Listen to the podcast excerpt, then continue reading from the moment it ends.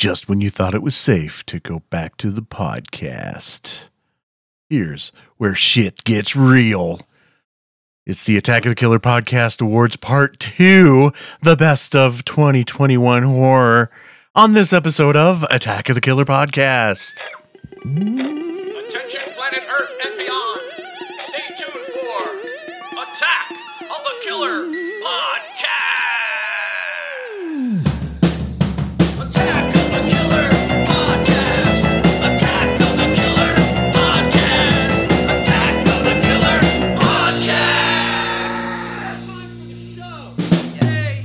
Welcome back, everybody, to part two of our annual Attack the Killer Podcast Awards. This is episode 252, and we are going to be discussing our top 10 favorite horror films of 2021. Each of us has come with our lists. If you listened to the last episode, we did our 10 through 6. So this is 5 through 1. If you've not listened to the episode, go back and listen to that one. Shit no really spoilers. is getting real. It is. It's oh, I'm so real. excited. This is where we separate the men from the boys. Whoa. So you're leaving then. Ho! Oh. the men are Where's that drum sound effect? Here it at? is. Right, I got it right here. Thank you. Thank you. Now, this show is different than our normal show. Uh-huh. What we normally do on the show is see we're a horror movie podcast. We're a group of friends. We get together, we pick a topic, we pick movies within that topic, and we talk about those movies within that topic. Uh, we're all friends here. We speak openly and freely. So there's usually spoilers that happen. So this is usually the point of the show where I warn you there may be spoilers.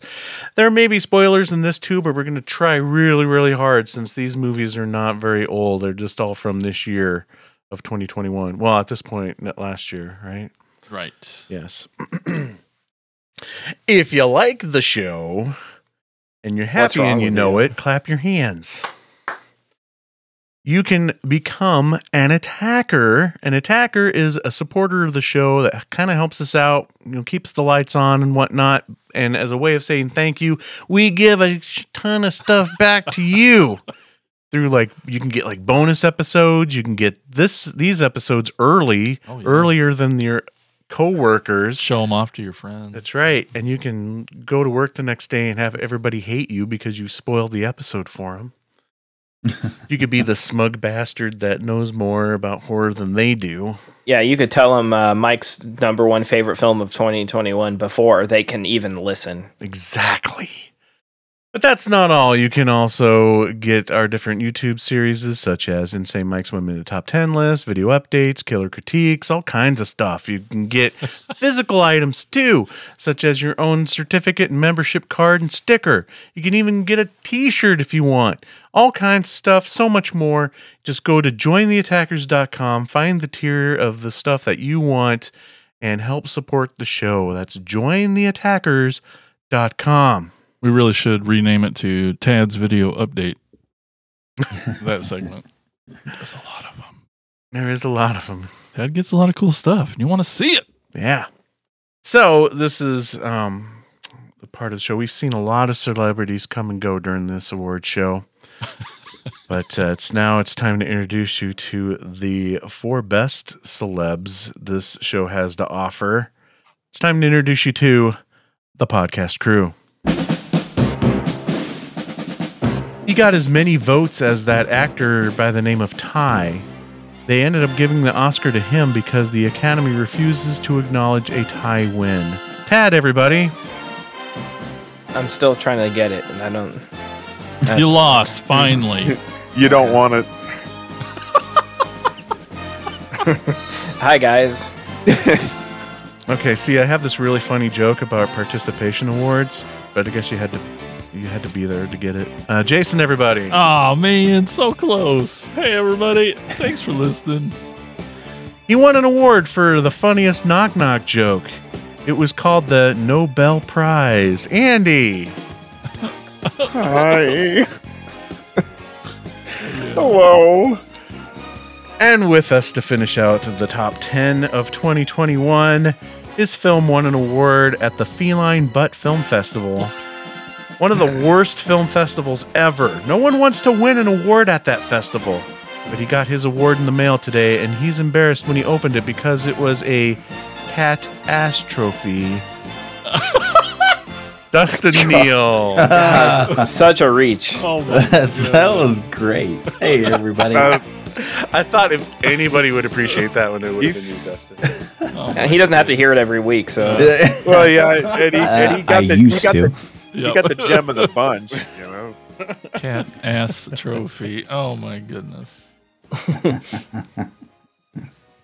So yeah, yeah. About we that. watch a lot of movies. We've watched a lot of movies this year that we're gonna we're gonna be talking about our top five favorites of this year on this episode, and some of them we may have seen on some sh- service I don't know called Shudder.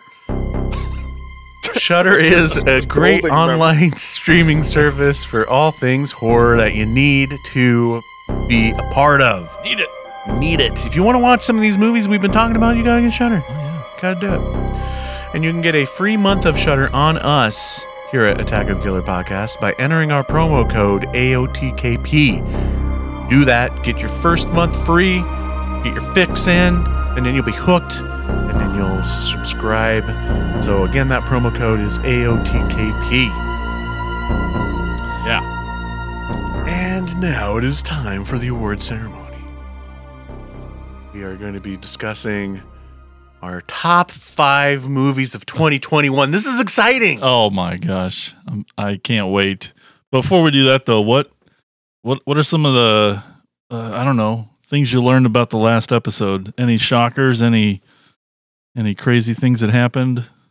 Too early to tell. I would like to say that I thought some of my picks would be controversial Right. just from the internet standpoint. Right. And honestly, y'all have been on my side, and it's been pretty comforting. And I've been way less stressed now because I'm thinking, Good. oh God, I'm going to have to explain myself for liking these movies. And I haven't really had to do that that much. So thank you for that. the night's young. That's yes, true. that's true. Five Very more true. chances to do that. Yeah. Yes. To be honest, I'm kind of looking at the list from last episode, and I don't see anything really out of the ordinary. It seems pretty standard with what I know of of all you guys. well, we do. I heard a fried taste, so- berry in there somewhere. That's pretty. That that, That one was was, probably the biggest surprise it for me. was, yeah. Really? Really? But then You now I'm, guys did not like it, or you just? I think it's- did. I just didn't think uh, Andy would have it on his list. Oh, I, I okay. just Mr. Forty. I really enjoyed it. Yeah. I did too. I'm just saying, man. I think everything else I sort of expected.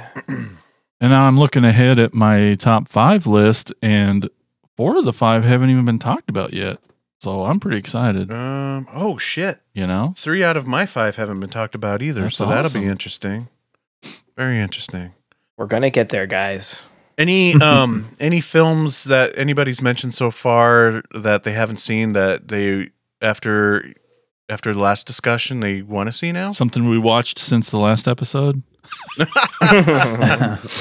Um, I want to see Last Night in Soho. I mean, that was on my kind kind of to do list, but um, just I didn't get to it.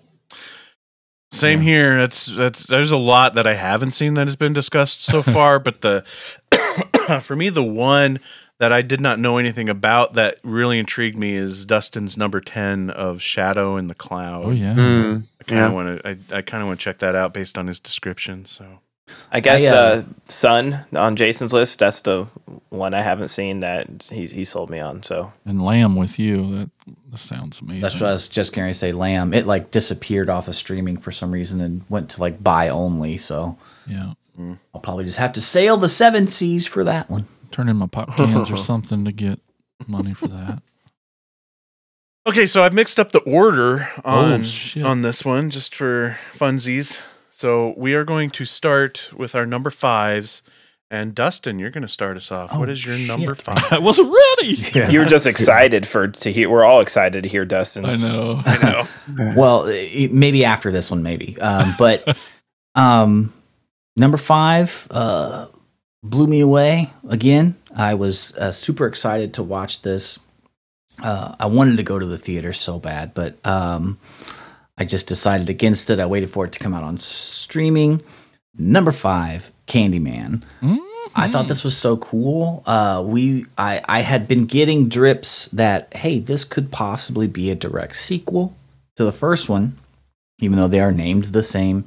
Uh, so uh, we got a group together and and we rented the the uh, early access off of Prime for Oh, like yeah. twenty bucks, and um, you know everybody chipped in a little bit, and we watched the first one, and then we watched this one back to back, which That's a cool way to watch them. Yeah. it was great. Um, just because everything was so fresh in our minds that when the second one, or the Candyman, the new one, 2021, started to play, it was like, we know all these locations, we know these names, we're, we're, we're so familiar with these. Um, but yeah, I mean, this is like David Cronenberg's Candyman. This is a body horror Oh, movie. yeah. Oh. Like if, if I've, I mean, just to compare it, I mean, and if you disagree, that's great. I'm just saying when I watched this, there was so many parts in in this that just were gross, or like his body deteriorated Yeah. throughout the movie. And yeah, Andy said it last episode uh, that was just gross. I mean, he's like I he's like turning into like this honeycomb flesh, you know, Yeah. with just it's it's bubbly, it's it's falling off. It looks so realistic. I thought for sure that his hand that was fucked uh, was melting off and that there was going to eventually be a hook underneath there. I thought that's what was going to happen, but Gonna rot right off. right, yes, just fall off and there's just going to be a hook there. It's like he's really becoming Candyman. I uh I loved everything about it probably up until the last 10 minutes or so. It's kind of clunky at the end. It kind of feels like things get a little confusing as to who's where and what they're doing and It feels a little rushed. it does. It does feel rushed, and that, and and I would love to see, you know, maybe like a, a an ed, not unedited, but like a uh, unrated or a director's cut of some kind that maybe makes that flow a little better because I Like was confused. flesh it out a bit. Yeah, I was kind of Pun intended. yes. Uh, I was kind of confused it. as to where people were in relation to each other and who was chasing who there at the end. It just kind of happened very quickly, but um, I thought some of the visuals in this, and I'm, you know, not like high up on visuals. You know, sometimes there's like a movie like I I didn't like uh, what was it Neon Demon a couple years ago. Uh-huh. Incredibly visual movie. Like it it re- I felt like it solely relied on that. Right. Um, um, but Candyman has this these great visuals, but with I thought was an excellent story of a continuation, Yeah. uh, or if you want to call it a soft reboot. I mean, I'm not sure how you feel about it, but it it just it it all worked very well, and to the point where I was impressed with just about everything that I saw uh, acting wise, uh, the way that it was filmed.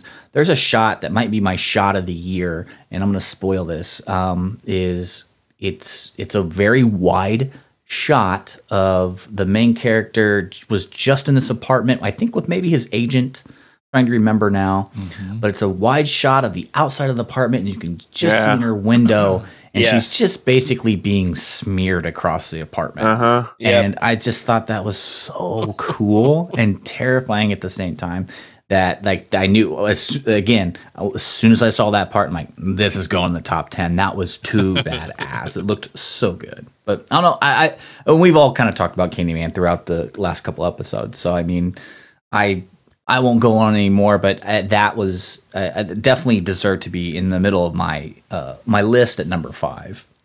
Awesome. Jason, what's your number five? Oh my gosh, I'm second. Okay, uh, my number five. Um, uh, it uh, until uh, I kind of forgot Candyman was a sequel. Um, so I'm like looking at my list. I'm like, I don't really have a lot of s- sequels, which is really exciting for me every year. That uh, you know, a lot of them are original pieces. But uh, Quiet Place Part Two. Oh, Um, The loved it. debut on this list. It is Yeah. first time we've Yeah. talked about it. Um, directed John Krasinski. You know, based on characters by our our little pals over there, Yay! and uh, just the, uh, you know, the the first one was un- incredible, and this one just gives you more of it, and it's just such a great little journey to go on, and I mean, it's been a while. I don't think I've watched it since it came out. Um, May, so it's been a while. Um, but um, yeah, I freaking love it. Uh, it's crazy. It's the first time it's come on this list, so must not be on your guys' list. Okay. It made my uh, top twenty-one in twenty-one. Mhm. Uh, I, I I love I, I I love this as a as a, the first one and the second one as a together like a, a binge. Um, oh yeah. be- because I love the beginning of this. Uh, I've said it a bazillion times on the podcast. I love a good breakout. Yeah, uh, watching scene. it happen. Yes. The whole and the, the way this movie starts is incredible for that. Yes. Oh And my god. That satisfied. That was missing from the first one. Yep. and they put it in this one. So that's why I think, you know, I always said like the first one, like, man, it's missing that breakout scene. You probably hear me talk about that in, pre- Yep. in previous years. Yeah. And then they put it in this one. So that's why I think it works as a binge. You watch these both back to back together and uh, both solid for sure. So a couple years later, it's nice to get a little John Krasinski back in the movie. Yeah. It was a nice way to kind of get him back in there, which I thought was awesome. Um, this one's got Cillian Murphy. Uh, yes, of course, he's been mentioned as a beautiful man uh, by somebody's comment. I can't remember, but Abe. Abe, of course, it was Abe. Um, yeah. So, um, I loved it, man. So I, I'll just I'll just address what uh, a question I have for you guys. Mhm. Um, you and Mike, as someone who knows Beck and Woods from way back and are friends with them, um, do you view this as like it's really cool that these this this thing they created now is this big, huge Hollywood uh, you know franchise, or do you feel like it's sort of they birthed this thing and it was sort of like their baby and it was ripped from their hands and now Krasinski is taking too much credit for it. Well, I- well, well. Personally, I always felt Krasinski's taking too much credit for it, but that's just Well, that's that's, that's, just because they're on my friends. But um, I I I don't think the fact that if they are continuing with these films without Brian, um, and and Scott, um, is a is a bad thing because knowing those guys, they probably don't want anything to do with it. Um, just because they're not they their mission going out there to California in the first place was to and they um I even heard it was they've they've said it straight to people at like Skywalker Ranch of like in in development meetings and stuff is like we're not interested in doing any about these you know other properties we're not interested in doing sequels They've been offered or many remakes. sequels, and Yeah. yep. They Mm. want to continue to do original content. So I feel like I, I'm pretty sure they probably still get a nice little paycheck because this is based on their property. Um, but I think they're also probably perfectly fine. I don't know. I haven't really discussed it with them, but I'm pretty sure that they would be fine not being a part of the franchise. Yeah, I'm beyond, you know, just so happy for them Yeah. that they got to do this and and I'm sure we've all heard a million uh stories of of how you compromise in Hollywood. And um if it was so that they had to not be directors to get this movie made, you know, it's still you know, it's tough to it's a tough decision to make, but you know, I'm glad that we have this movie, you know, of this series. And and it's obviously still helped them a lot get to do more things. It you know it did work for them even though it's didn't end up really being theirs you know to the to the to the noobs to the main people out in the world that don't know but It's just because we live in a that's a- world yeah. where the writers are the last ones to the get last to get the recognition. for Yeah. sure so but yeah I, I but to hear them talk too you know john has always been really awesome through the whole process and and i'm sure they're tickled pink and and I, i'm yeah I'm just so happy for him I don't know. I kind of maybe it's because I do know them and I know the situation, but I kind of always felt like when the first movie came out, I don't know. It's probably just me because I know them and they're from they're from here. They're from Iowa, and so it gets talked about probably in our circles way more. But I don't know. It just always felt like as as unknown writers, I felt like they got decent recognition for this movie, um, for for the first movie. You know what I mean? because I'm I'm sort of split. Um, I felt like I I don't even know these guys. I've I've met them, but I don't personally know them, and you know I didn't obviously didn't grow up making stuff with them like you guys. But oh man, I just like I have a hard time Oh. taking it taking that out, and it's like you know no, being proud of them, and then it's like oh John Krasinski's making a sequel, and he's and he's written himself into it, um, somehow brought himself back, and he's directing it now, and he's taking over the franchise, and now it's his, and I felt like he did like the pre- obviously they're going to have him do the press Yeah. tour. You never have the writers go out and do a press tour, but um, it felt like I remember seeing him on like Fallon or something, and they were like, Yeah. uh, you know, you you wrote and directed this the first one, and he never mentioned that he co-wrote it. Um, and then and then I watched the sequel in the theaters, and they live streamed a Q and A from L.A. And so it was before it played it there in the theater, but it was after we played because they're two hours behind us, which was sort of interesting. But they asked him about like you know the sequel, and he was like, he said the first film was dedicated to like my kids, and the second movie is dedicated to my dad because he worked in like the steel mill or something. It was like. Wait, the first movie was dedicated to your, your wife and kids. You didn't like you didn't come up with the idea, but um, yeah. I thought that was sort of weird, knowing you know that it wasn't his. But what you know, maybe I'm just putting too much personal bias in it because I, I like the second movie, but I'm, I have a hard time putting it on my list because I'm sort of like I, I don't know. Eh, I'm probably take it more personal than they do. They're probably Oh, yeah, c- completely probably, content with um, the idea that they'll keep making you know paychecks and and got get to do what they want now. So um, I don't know why I hold a grudge on on John Krasinski, but uh, fuck you, John Krasinski. Oh my god! I'm just kidding. like one of the nicest guys in Hollywood. and I'm- Right, Go after him. yeah, I get, I totally get what you're saying, and I don't want to. Again, I don't want to speak for Scott and Brian, but just knowing those guys and and listening to them talk you know, with them being on different panels and stuff at cons that we've been to lately, I I just get the feeling, and maybe it would be great to sit down and really pick their brains on it and Hint, get their. Come on, a guess. But I feel like yeah, they've they were out there long enough to understand how things work out there and are level headed enough to be like well we we got to do this and it's opened the door for this and so you know great and might th- not be this one, but the next one will. and that could be part yeah. of that could be part of me my me personally talking too because it's like you know when we made collapse i had a lot of people you know be you know ask me like you know how come how come you, how come you say it's not not your movie that you don't you don't own this movie? Why can't you why can't you show this movie and blah and do this and do that? And i'm like well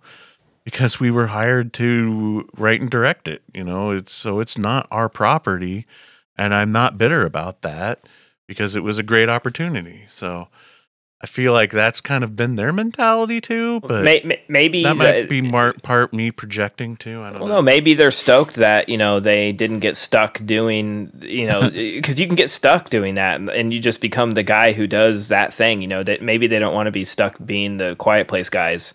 this so, is true uh, too yeah you know, that's a good yeah. point. Uh, Haunt was awesome. I hope they're, they're working with Adam Driver. Um, maybe I shouldn't sympathize with them. Uh, so good for them. yeah i just at the end of the day i'm really always excited and, and proud of them and It's good to see good people make it. So yes Yep, Yeah.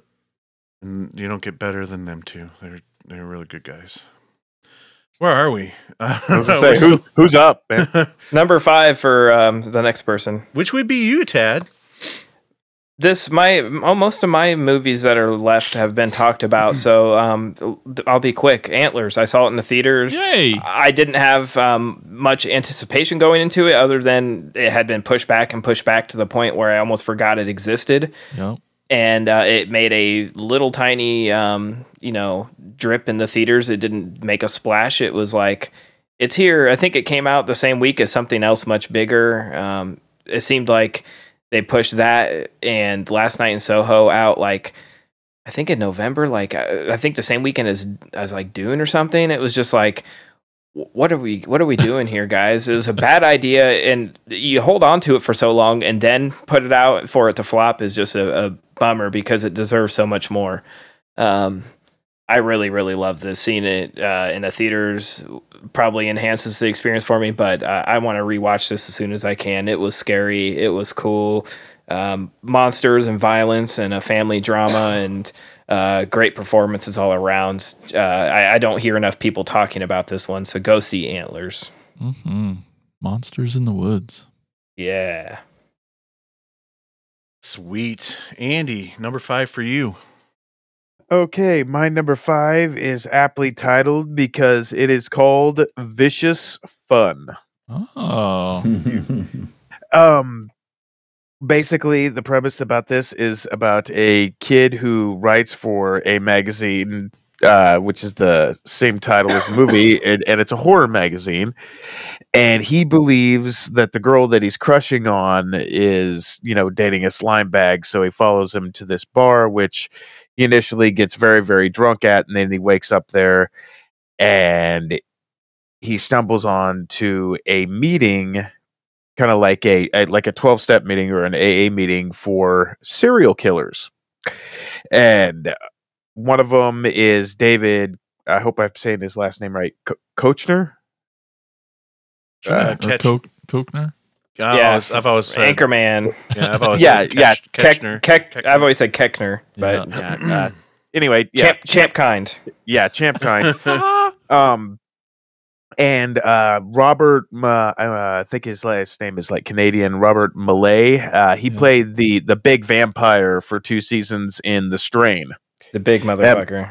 yeah yeah and he's but anyway this movie is uh freaking hilarious. The one liners in it i mean it's it's very very he basically this this you know horror report horror magazine writer who, who's very young and he's crushing on this girl. He has to pretend that he's this killer and um he basically he has this premise for this fake movie called taxi cab well what it ends up being called taxi cab driller but he he thinks that he's going to be this screenwriter that's going to write the next great horror movie and basically he takes the premise of his movie and he basically that's how he describes himself he's like this taxi cab killer who like kills all his fares you know but anyway any one of these uh people in this 12 step group uh this girl whose name i can't remember um Carrie? she's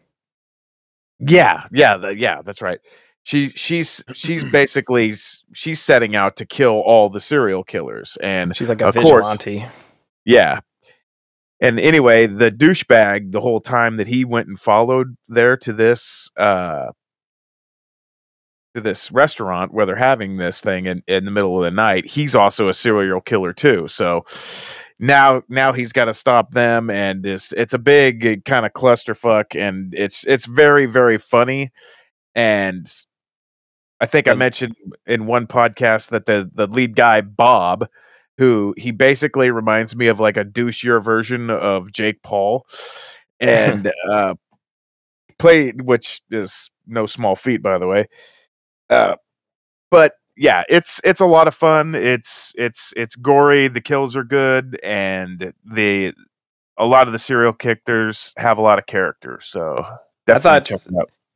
Uh, Evan Marsh, that played Joel, the lead, was really, really good. He was really funny. yeah um yeah i liked all the characters it fell apart a little bit at, like to me when uh they figured him out i was like oh shit it's gonna hit the fan now and it lost a little steam for me but i had a lot of fun with this one Same here. I loved this movie. It'll it'll definitely be coming back into the discussion later um, for me. But uh, I I really loved.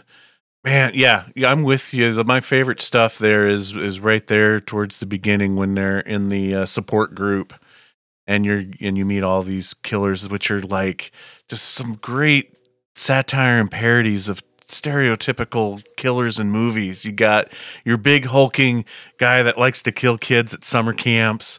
You Yeah. know, you got uh, you got the the very much like a uh, like a yakuza hitman type of guy. Um, you've got the clown killer guy, and then of course, man. but uh, first of all, I hate the IMDb trivia on this because it's blatantly Hmm. obvious when they talk about the one guy um, who, uh, you know, he he you know wears a, uh, a clear rain jacket just like in just like in American Psycho. He does this just like in American Psycho. Well, guess what? This character is blatantly obviously a parody of American Psycho. Yeah. and I freaking loved him, and I loved all the little American Psycho nods that were going on, and It I'm sorry to interrupt, but No, it fine. also helps me uh, tremendously from the get go that it's got a great uh, 80s synth soundtrack and it takes place in 1983 as well. Yeah, and I for the longest time I'm like, why why is this a, why is this a period piece? Why I don't get why is this in the 80s? But you know, probably just because the filmmakers like that. Because but because the whole movie is just homage to all that stuff. I mean, was it just me or did you guys feel like the whole second half of the movie was very much an homage to um, Assault on Precinct 13? Yeah. Like, oh yeah, I mean the whole movie's a that. love letter to to classic horror, and uh, you know not just this, from the score to all this all the uh, you know stereotype stereotypes on the killers, but just uh, the guy being like a horror um, magazine podcaster type character. I mean, podcaster before podcasters were podcasters. He's uh, Yeah. like a Fangoria writer, basically, and that's where the title comes from because he's trying to pitch his movie or he's trying to get an interview with this um, sort of Jason Blum like character and telling him he can do better.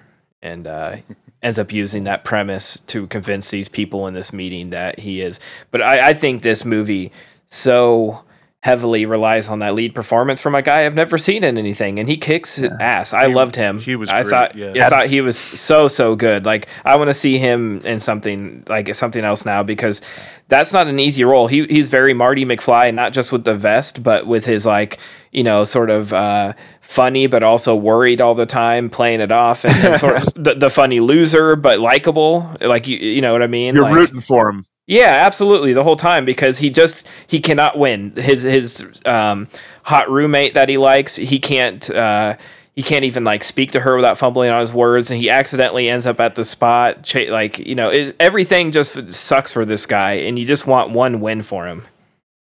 Yeah. And I know I haven't done this in a while, but line of the movie, "Oh my fucking cock and tits," is when he gets that li- that knife thrown at him. That is fuck. That is that is gold. That is so damn good. yeah, it's freaking hilarious. So this kid is in uh, Shazam, which I haven't seen. Oh, That's the only don't thing I really him in re- that. Yeah, he plays uh, Burke Breyer. But Must that's be a only, bully or something. It's the only character I recognize, or only movie I recognize on his IMDb. But um, I will definitely check him out in coming stuff because I, I thought he did so good. Excellent. my number five. Again, I feel like you know, with my number six, this is really stretching it to be on on a horror list, but I don't care. Um, my number five is Ghostbusters Afterlife. Hmm Talk about Go- ghosts, come on. yeah, it's got ghosts, and I, I'll tell you, if, if, it It's feels hard like to argue. it feels like there's moments in the in this movie that the stakes feel higher than they were in the original Ghostbusters movie. So, um, to you know, say it has roots in horror, you know, I'm perfectly fine with that. Uh, it was a lot of fun, great homage to uh, to the previous films, and and uh, you know, it just again talk about the fan service the whole time, like when Brandy and I we saw it in the theater, and any any little nod, we're like hitting each other in the arms, being like, "Oh, that that's the thing from Ghostbusters." You know, I, I You're love how. people. What's that? Said you're those people. We're 100 percent those Oh, people. We sat Yeah. next to too many of them at Spider Man. Like Well, we weren't loud and obnoxious about it. I know, I'm just joking. I'm I'm a buzzkill. Like Yeah, we all got it, okay? We saw the Halloween three masks and Halloween kills, okay? We get it. You know, one of my one of my favorite little inside nods to the movie is when they show off uh, Egon's spore and fungus collection. Oh yeah. Such a throwaway joke from the first movie, and they make it a thing in this one. I just thought that was awesome. But I was expecting a straight and slinky. yeah, yeah, that's true. That would be that would have been cool too. But but that's my number five. So Woohoo. we can move on to our number fours. So back to Dustin. Yeah, I watched this one today, oh shit. believe it or not. I don't believe it. So, you just better. Uh, it. Uh, I was so impressed with it. I wasn't expecting much. It was the last one I watched, and um, it really just. I was. I was just really impressed. It, uh, number four, my number four is Meander. Uh, it's a French foreign film, and uh, I hate saying this, but I feel like it's the only way that you guys and the audience will understand what it's kind of like. But it's kind of like Cube in a way. Oh. it's about this girl who's just she's in a way it seems like she's somewhat suicidal. I mean, the first scene is her laying in a road, um, and she gets picked up by this hitchhiker who is, uh, or I'm sorry, she's hitchhiking. Uh, he picks her up, and um, they converse a little bit on the road.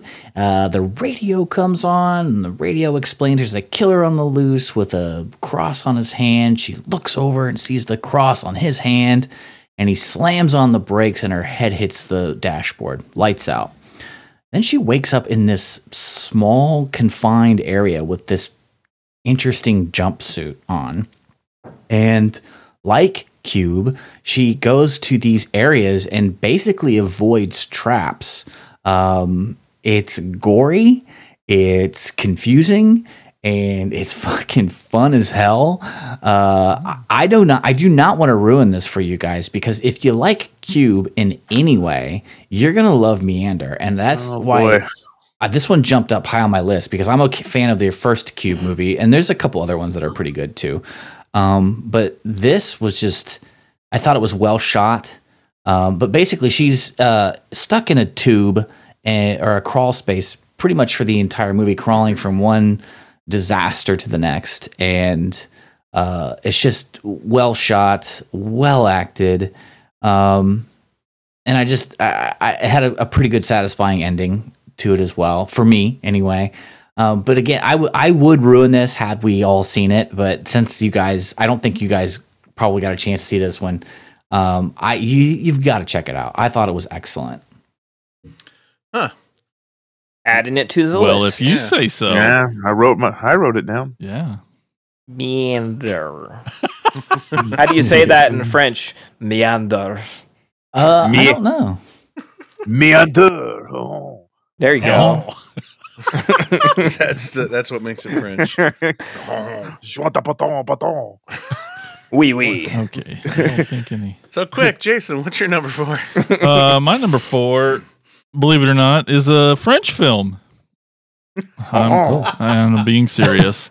I did want to say that uh, my top four, though, as I look at it longer and longer, I think these top four I could probably put in any order. Like they're really close to me. I think. Yeah, I'm switching mine around every time Gosh I it. look at them. So So, but uh, I but I like that it's still up here, and uh, it is a French film. Um, it is uh, has the name of uh, another movie from the seventies. It's an animal attack film called The Swarm. See, I saw that on the master list, and I'm like, oh, surely it's not a Killer Bee movie. I thought Well, maybe it was just a clever title, but it, so it's a Killer Bee movie. No, it's uh, well, it's yes, but it's locusts. A, a single mother breeds locusts as high protein food, but has trouble getting them to reproduce until she finds that they have a taste for blood. Nice. And uh, this movie's fucking awesome. Um, it's on Netflix, so it's pretty easy for everyone to see. Um, it's uh, super simple, and the cast is pretty great.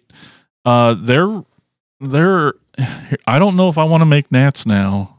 This movie's so good. no, you got to make gnats. I know, but but I thought about saying- I thought about Nats this whole time during this. It's just like they do such a great job of showing the bugs and making them gross and icky and cool. But that's what gnats. know, what makes I gnats cool is that we don't show the bugs because they're too small to film. They're gnats. But uh there's uh maybe a few moments that it's like CGI maybe. I mean, I guess they have to be just cuz you can't make a swarm of something do, do what you need it to do on camera. But for the most part, you're really watching real bugs do real things and there's some creepy fucking shit in this and the and the gore when there's gore and there is is fucking gross and awesome and I mean really great and I loved it. It was just um I didn't expect to. I've never seen the original, so I don't I don't have that to taint anything or uh but and I'm sure it's nothing like it just in, just in concept, but um yeah, I can't I can't say enough about it. I've tried to get you guys to watch it, but Wow, a killer bug movie in 2021, and it's this high on your list. yeah, man. I've got to freaking see it. That's man. what I'm saying. you know, I love animal attack movies. You do, and this is definitely an animal attack. Oh my god, there's this one. I can't say. Okay, but go ahead. That's mine. The swarm is so good. A lot of buzz around it. Hey, there it is. He's back. Where's that drum thing? Uh uh I ain't using it on that. Oh. okay, Tad, what's your number four? My number four has been brought up. Another movie I saw in theaters and loved. Edgar Wright's Last Night in Soho. Yeah, yeah. so cool. Another one I had really anticipated for so long and pushed back. And um, Edgar Wright hasn't missed, man. Every one of his movies is awesome. Uh, and he True. continues that. I, I was a little worried that he would, uh, you know, deviate from his comedy and it wouldn't be good. But so far, he's showing he has range and he can do just about anything documentaries to um, comedy to this, which is a psychological horror. And the lead performance was great. I guess the lead performances were great. Um, great soundtrack, one of the best soundtracks in years. Oh yeah. I think he's starting to rival Tarantino on like using music, you know, uh, just fantastic stuff. So, um, if you, even if you don't like the movie, which I don't know why you wouldn't, um, at least give the the soundtrack a spin because it's like '60s British movie or music, and it's it's a ton of fun. Can I ask something for I've seen this as well, but for you guys, did this did this feel like an Edgar Wright movie? I Um, Because Hmm. it, it- I mean, if you it, just watching it, um, because I like everything he's done before, um, even non horror, like you know Scott Pilgrim and stuff like that. This to me, watching camera style, way it was shot, did not feel like Edgar Wright. If you would have told me it wasn't him, you know, and just it some other director, I'd probably be like, okay, because it it just doesn't have those zoom in shots, those uh, quick transitions, and maybe it doesn't need them because of the way you know the you know the content of the movie, uh, but it just doesn't. It just doesn't feel like it's shot the way that it it's paced like an Edgar Wright movie. I don't know. Does anybody disagree or agree with that? I could I can see what you're saying. It doesn't have a lot of his trademarks. Um, I thought No, there they're was just gone. I They're thought just there was enough of the the editing that that gave me some of the feels.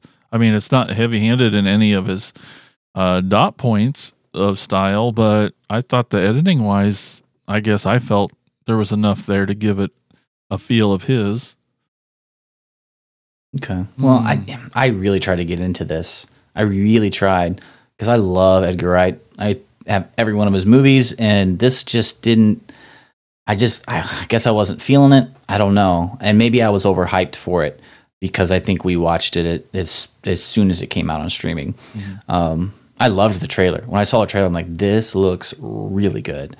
And then I think maybe the trailer ruined a lot of things that I might have been excited about because I was waiting for all the stuff that I saw in the trailer to happen in the movie, and it was just there was not a lot of surprise for me. I guess. Um, I think it's well shot. Shot. I think it's well acted, and I agree everything that uh, Tad said about the soundtrack. I just, I just, there were no surprises for me, and I just really wasn't surprised by the ending.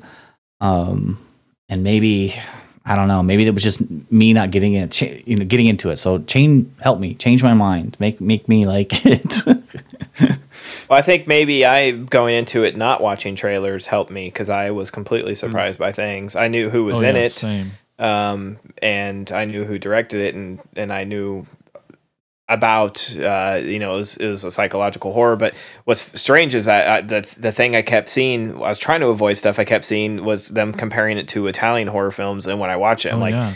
other than color gels, no, like this isn't uh, Argento film. This is I didn't get that either. No, I think people just associate him with like if you have neon pink in your movie, you're suddenly ripping off Suspiria. It's like this has nothing to do with that.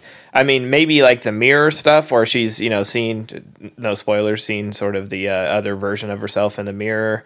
But that's such a stretch to be like it has colors and mirrors. It's it's Dario Argento inspired. Like no, that's you know At the same time, I'm sure we could all agree that like you don't have a director doesn't have to check off all his boxes for it to it doesn't have to follow those same well, I feel like yeah, he, to, maybe to, he- to make a good movie. I think this one he really Um, wanted to like sort of get away from that. Like, you know, there's no um, real cameos from his normal cast and crew he throws in. There's no uh, almost no humor in this. Um, I I just feel like he almost wiped the slate clean and he was like, I'm gonna do the unexpected and not fall into what you expect from me, which I could appreciate. And, and that's what I that's what I like about Edgar Wright though. I like it because he has this style. I like it because Sure. he's got like this Sam Raimi type zooms and transitions that like, you know, for somebody for somebody like me who is a fan are looking for those things. And when you're not doing those, I feel like it's just like everything else. I'm not saying this is like everything else, but I don't want him to slip away from from what made me love his movies. And I guess, you know, for somebody like me who was looking for that thing, was just those types of things, just a little disappointed, is all. Sure. I, I still saw a fucking masterful directing job when it came to the cinematography because I think a lot of those shots where they the new and the old were at the same time, you know, in the mirrors, out of the mirrors, like I feel like I mean it felt very practical and a lot of those were long shots. Mm-hmm. and it was like the choreography alone to make those work uh i'm sure uh, pushed him and challenged him in a way. I, I there's no way I, we could ever do anything like this. So it felt very masterful. I was watching a master director shoot this concept in in for real um practically and and that was really fun to watch those long choreographed dancing shots and through and out the mirrors and the time and all in these takes and I, I liked that about it a lot too. Yeah. Sweet. Andy, what is your number four? My number four, um, it's already been mentioned once before in in the list, and it's to me, it's just a hell of a lot of fun, and it came out very early in the year, and it's Psycho Goreman. Gotta love my, Yeah. I gotta love my hunky boys, man. Um, Hell yeah. uh, I, I when I first I when I first watched the trailer, I was just, like I I went and got my wife. I was just like, my wife is gonna dig this. You know, normally My she doesn't really, you know, like like horror movies, but uh, she's just like, I'm like, honey, we need to sit down and watch this. I think you'll get like a kick. And the wife really liked it too. So, um. Not really much more to say uh, than what's already been said. I mean, other than some people didn't mention the dad in this, I think is He's hilarious. Yeah. I mean, he he makes like Uh-huh. One chicken dinner out of the year, and he thinks he's like father of the year. He's Yeah. just like you're you're welcome. it's just like what a bum, you know. But uh, Doing my best. Yeah. yeah, but Psy- Psycho Goreman and just like the uh what like the council up in space, you're just like we don't know what the fuck to do. We're like totally fucked, you know. And just yeah, just the the whole um I guess the whole universe that they created. I mean, it was just I think it was so well crafted and just and and so unique. Um all all down to like the bounty hunters that are supposed to come down and get him to like that that I don't know that that blood slosh monster guy or whatever. I mean, just all all of it is just so very unique, and the whole universe is is it's it's so much fun. Um, Don't forget about the friend, the friend who has been transformed, and it To, is like- that way. A- like a walking entire- brain, yeah. Yeah, Yeah, so good. like- like Meat Zilla from Aqua Teen Hunger Force or whatever. Yeah, yeah. so good. Um, but yeah, and the one-liners in there is just like I'd feel a lot better if you were dead, you know, and just I mean, great stuff. But yeah, Psycho Goreman. If you don't like this movie, dude, Fuck you. That's all. That's all I gotta say to Oh them. my. Uh, my my number four definitely uh, Psycho Gourmet. Excellent. My number four, which has also been brought up before, is Malignant. Yeah. Hey. Man, yes, I do love this movie, and I definitely love the comparisons to Basket Case because that's exactly the same thing I thought of when we get to that when we get to that moment. And you know, I didn't have like any spoilers or anything, but the anticipation was there of like you know, the third act goes freaking bonkers. You know, that's Yes. what I Oh kept hearing. gosh. And um, so I'm prepared for it and prepared for a bonkers third act, but it still got me Still. it still got me. So yeah, it was great. I I'm with you. I want to see more from this universe and and I just I love how when that moment happens and you know the body contorts and stuff Oh. and it's so cool. It's so cool. It's so Unforgiving at that point. Like Yes. there's just no hold bars. you It's not a tumor. It's like Kuato on the back of her head. yeah. So yes, Malignant definitely one that needs to be in the collection for sure. Freaking great. We are moving on now to number three, though. Top three. Top three. Here we go. Oh. Dustin, what is your number Oh, I'm three so film of the year? I these next these next three are uh def probably definite buys from me. Um number three, uh went in blind, uh only knowing uh who was involved and absolutely loved it, uh was Night Books uh, on Netflix. It was Oh, fun. That was good. You want to talk about uh introduction to horror for your kids? It's Night Mhm. Books Oh, and um, they won me over probably about like six times in the movie. I'm like, okay, all right, cool it, cool it, you got me, you've got me. like they just kept Yeah. going and going with these uh, nods and um, homages. And the thing is, it's you know like when you watch like a Pixar movie and you've got like the stuff that's for kids, but then they do something that's like maybe like borderline like PG thirteen in the background that like ah that was for the parents. Well, like that's what Night Books is. Is that it's got like the kids and the spooky stuff, but then there's like you know an Evil Dead shot. Uh, I mean, oh, then I was going to say who was involved. It's uh, Sam Raimi produced and Rob Tapert produced. So Yeah. there's Really? so much like s- there's so many scenes that are just right out of um, you know Evil Dead, and Lots of Lost Boys too. Oh, that's the thing. That's why they, they were like winning me over. Like they do like a rendition of Lost Boy, um, uh, Cry Little Sister in it. That's Yep. just so perfect. And this was so much fun. I'm like, And- if I had kids and they were getting to that age, this right here is perfect. You know, we always talk about like, you know, we could probably like Gremlins. You know, we could probably do something like that. And you know, your kid might or may not be. That's might be a little too spooky. But Nightbook uses old fairy tales like uh, um, Hansel and Gretel as the the biggest fairy tale they go off Yeah. of, um, and, and base it around pretty much. Uh, so it, you know it involves a witch capturing children in their house, and they have to basically this kid that um, uh, that they've caught. He tells stories. But he just recently given up stories because he had a kind of like a, uh, a a tussle with his best friend who is no longer interested in that, and so he has to tell the witch a scary story every night. And when I first watched this, I thought this was going to be an anthology film, and this kid was just the wraparound story, and he was going to tell his story, and it would go into it, and then it would come back.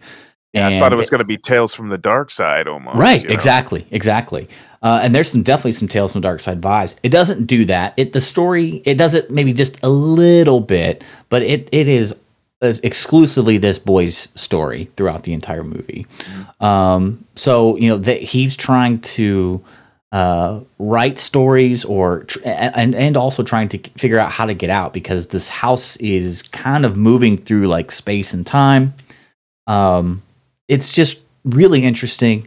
It, like I said, it's it's cool enough because your kids could watch it, and cool enough because it has those excellent nods um, from the uh, from Evil Dead, and I just want to say one real quick here because it was it was so great. But if you've ever if you've seen um, Drag Me to Hell, I mean uh, Sam Raimi in that movie just has something uh, great about that witch uh, and throwing up. That Mm. there is a witch in this one, but and it does throw up, but it throws up candy all over them. But it, it it's a replacement for gore, but it worked so well that you're just you're just like yeah, shaking your fist in the air when it's happening because you know you know you know it can't be blood or it can't be like gross stuff. It's it's got to be for kids, so they make it work. I feel like in in all the parts of the movie, it's definitely worth a watch, and that's it's that's why it's so high up on my list. I agree. Um, uh, the the wife and I watched it because the wife and I start the wife started watching it and she's just like, if this is on your list, you may. I'm not gonna. We we need to watch this together. and the thing is about this this kid that tells the stories. You know, you just my heart just went out to him. I felt so Yeah. sorry for him. I just wanted. I you almost want to grab this kid and hug him and tell him that it's gonna be okay. You know, you will find your kind. uh, yeah, because you know it's just like you because like being horror fans and just you know we're we're so passionate about this genre. You feel like he's one of us. You just want to hug him and tell him that it's going to be okay. It's just like you have you have your people, kid. yeah, You know, Yeah. and it's uh yeah it's it's i agree with dustin on this 100% it's it's well worth the watch and it's great great intro for kids Man, it's another one I've never even heard of. And in fact, it was Netflix. produced- Yeah. Yep. I'm going to definitely have to watch it.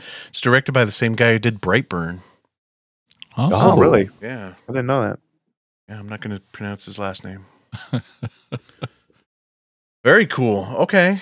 Man, Dustin's giving me all kinds of goodies to watch.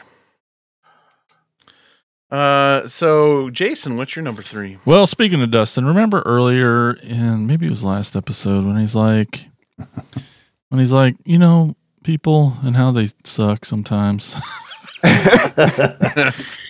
well, I mean, it's happened with uh, Malignant, man. Third, I fucking love this movie so much.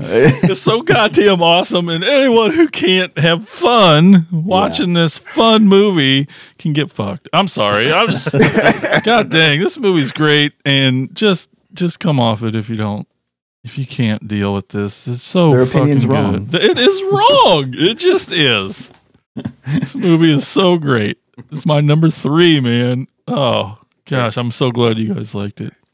Yes. Oh, thank. I've been waiting all day.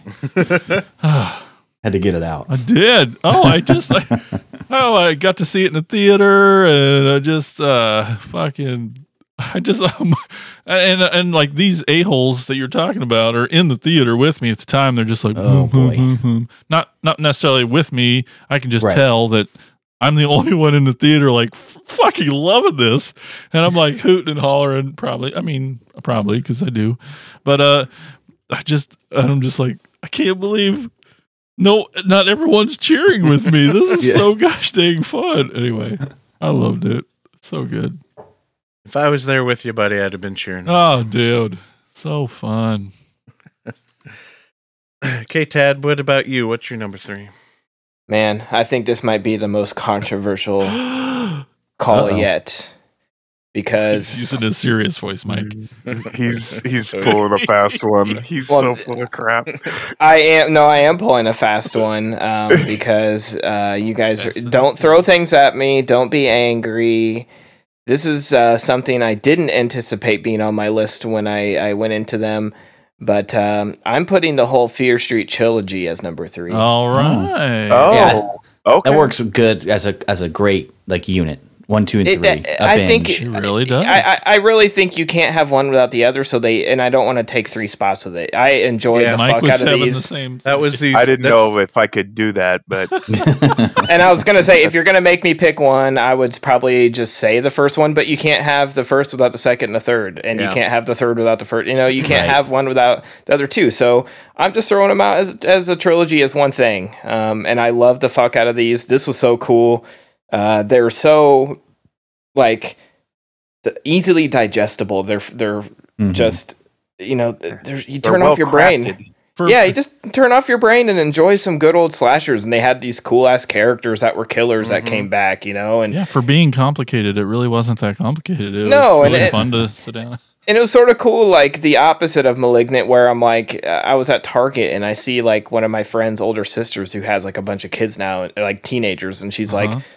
I know you probably like, you know, will turn your nose up at this, but like, have you seen the Fear Street movies? I'm like, oh, I, I fucking love them. She's like, my Yeah. kids are obsessed. And I'm like, that's so cool that like teenagers can be obsessed. And me at 36, I can love them too. Like, you know, it's just, it- it's nice. It's like ushering a new generation into that, you know, it's like our Scream or something where you know it's it's relying on those old stereotypes and we had one for like 90s and we had the 70s you know it's just it's and then it wraps it up so perfectly in a bow at the end. I just i love this trilogy. I love what they did. It's so cool to have three of them and and i almost uh prefer the way and i'm a big proponent of the theater but the way that you know netflix bought these and and you know from fox i believe who you know got bought by disney and disney was like we don't want these movies so who wants them they sold them to netflix um, and netflix was like let's just put one out every like friday wasn't it and Episodically, yeah. Yeah, that's, that's fucking was so great. awesome. Yeah, yeah i don't know if this would have worked like you know if you try to put like one out every six months or one a year in theaters i don't know how they plan on doing this but um i think you know they it was a happy accident doing Yeah. it you know on netflix and hopefully they they see that too and they're like let's keep doing these it don't have to be the same cast or crew or stories you know they can just use this as like uh, a f an overall like umbrella of you know fear street and just keep making them man But answer this That one be great. question: How did they afford the music? no shit. Like Well, so you know, real. Fox, you know, Fo- everybody was jumping on like, I can't believe Netflix did this. Like, Netflix just bought it from Fox. It was already filmed, edited, everything was done. Oh. Wow. Uh, they just bought, they just threw a bunch of money, and and you know, Fox and or I guess Disney now, since they're owned, they were just like, we don't know what to do with this. Uh, we have this trilogy of movies we're sitting on, and you know, I imagine Netflix got a pretty good deal on them. And like, I, I the music, yeah, I don't know how you get the clearance every thirty seconds. There's another major hit, you know. Major Yeah. song. Yeah. Like top well, 40 unreal. radio for like, you know, f- almost a 30 year span. It's Yeah. almost Believe too it. much. Yeah, Yeah. It kind of was almost. is it t- too early to tell? Like, you, do, do you think this will ever happen again? Do you think we'll ever get anything like this mm. in this capacity to where you, you've got a full on trilogy fleshed out, all ready to go, and then we'll get them like every other week or whatever they they, they came out at? Like, I mean, I feel like it's a. I, I think we need to recognize it that this might be the maybe the first and last time this ever happens in this way. At this level, yeah, because I mean, we get sort of like that with miniseries or with you know, I mean, it's only an hour and a half. It's like you know a long episode of uh, of series, one every week. But like you said, it's it's not going to be as epic as this because with the music and th- these are Yeah. full on features, you know. So Yep. I don't know, man. I, I grew up on a steady diet of R.L. Stine. He's probably the reason I'm sitting here talking to you guys is because Yeah. of the Goosebumps book. So. Oh, yeah. Um, you Scary know. stories told in the dark, you know? yeah, you know, and and so these are right up my my uh, alley, up my fear street. So super u- Ah. super unique writing just to to to tell it backwards while using the same cast yeah, It was so, so cool. neat. have it So and have it make sense. and it really just- did Yeah. How everything was Sort of so reminded well me of- together. How good American Horror Story used to be. that's kind of i wondered Yeah, I It liked had- this series a lot too, and I debated on putting it in my top ten, but I couldn't decide. Do I just so one put it on as one, be brave like Tad, and just do it, or split it up the three? And I felt like I don't want to take up three spots with this. But yeah, That's so good definitely, definitely some of the best of the year. It was definitely a lot of fun. So, uh, Andy, what's your number three? Uh, my number three has also already been mentioned on this list once before. Uh, I love this uh, anthology uh, series, and it's VHS '94. Aha. Right on. Uh, it's it's so good. I mean, I think I may like VHS two slightly better than this one, but this one is is very very well done, and and it's uh well it's leaps and bounds above viral. But um, Yeah. yeah, yeah. uh, which which then again isn't really saying much. But I tell you what, this is this is a damn good uh, horror anthology. Um, I don't know what else what else needs to be said. All of uh, the the stories I thought were strong. I mean, they weren't perfect, but they they all really really delivered. And uh, yeah, VHS ninety four is my number three. We want more. Shudder, bring us more. Yeah. Yeah. Yeah. Yeah. Beat us more. So my number three is gonna. I'm gonna tell you right now. It's honestly the one I've been the most excited about to talk about this whole time.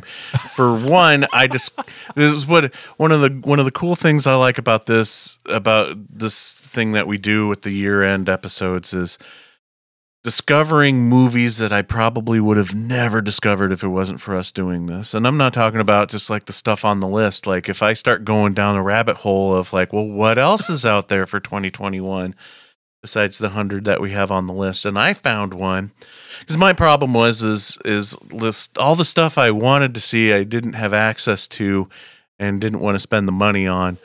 Um and then some of the stuff that I did have access to, I'm like, "Ah, this does not look like it would interest me at all. Mm. So I, so I, you know, just started looking. You know, I was on Yep. Prime and just looking for any, you know, movies that I can watch with Prime that came out in 2021, and I stumbled upon a movie that ended up being my number three on the list. Just a random discovery, and I'm so excited about it. It's called Untitled Horror Movie.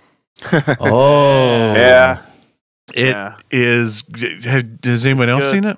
Yes. I mean, I, Everybody but Ted. oh, oh, I Yep. didn't see the list. I think everybody jumped on because of your recommendation. yeah, right? that's the power That's cool. you It was hold. good. cool, Yeah. cool. it's nice. really good.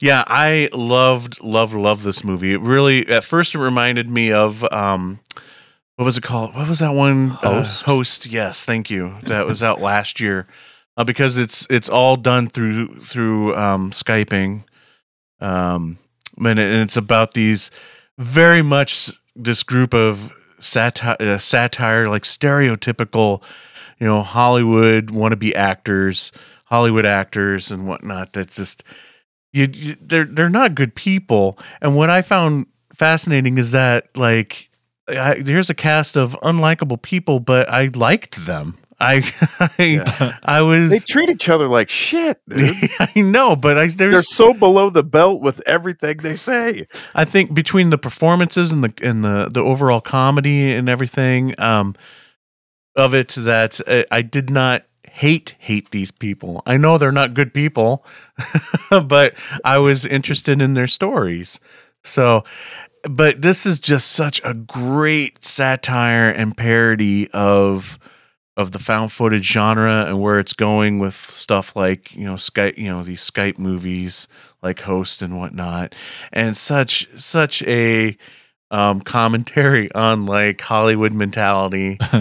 Um, oh man, I I have not laughed out loud to myself while watching a movie in quite a long time. But that scene, one of my favorite scenes, is you know shit's starting to get real, and it takes it takes a little while before like the real horror stuff happens. But everything is I I felt was set up so nice Mhm.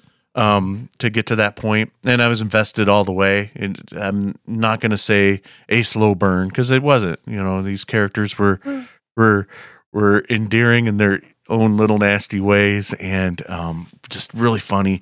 But the funniest part for me is when the shit is really starting to hit the fan, and the one guy spills this milk. and he's more upset about the spilled milk. I was dying. He's like, "Oh man, I spilled my milk." Meanwhile, like people are getting thrown around by ghosts and shit. It It, stepped in my it's in my sock.